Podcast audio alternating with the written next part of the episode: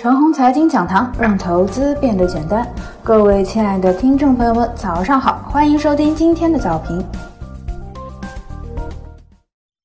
如何解释升强互弱？说说最近为何互弱升强呢？沪指和创业板指数的中长线走势直观反映了这个理。沪指是区间震荡市，创业板呢是牛市的第三大浪。去年五月以来呢，发生了数次的黑天鹅，分别是二零一九年的五月、八月和今年的两月初。期间呢，沪指每次都受伤，受伤之后仅仅带来修复行情。你说修复行情能强到哪里去呢？如此，沪指呢一直保持在两千七百点到三千零五十点之间震荡。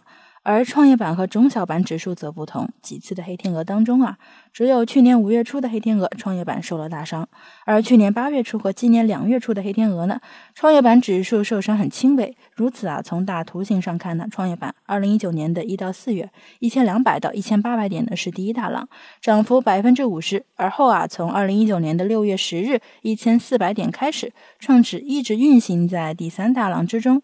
根据历史的观察啊，第一浪呢是百分之五。十第三浪的理论涨幅是百分之七十，第一浪如果是百分之七十，那么第三浪的理论涨势是百分之一百。那么本次创指第三浪的理论目标呢，就是百分之七十的涨幅，目标两千三百八十点附近。如果发生疯牛的情形，重演二零一五年的上半年，那就是失去理性，这个算法就不灵了。按照理性的角度看呢，沪指修复到三千点上方，不再上行，继续维持着区间震荡的走势。创业板指数攻击到两千三百八十点附近，中期调整就要开始了。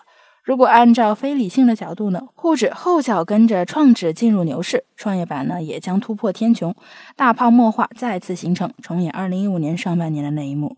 大家花点耐心去看看二零一五年上半年的走势。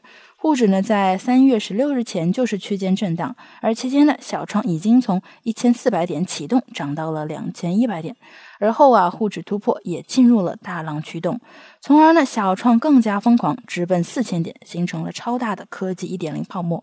行情呢，变化万千，有时候啊，你要问问自己，自己的选择在哪里？市场的情况呢？我想已经分析得清清楚楚。情况呢只有两种，一种是合理且理性的走势，另外一种呢就是泡沫化的驱动。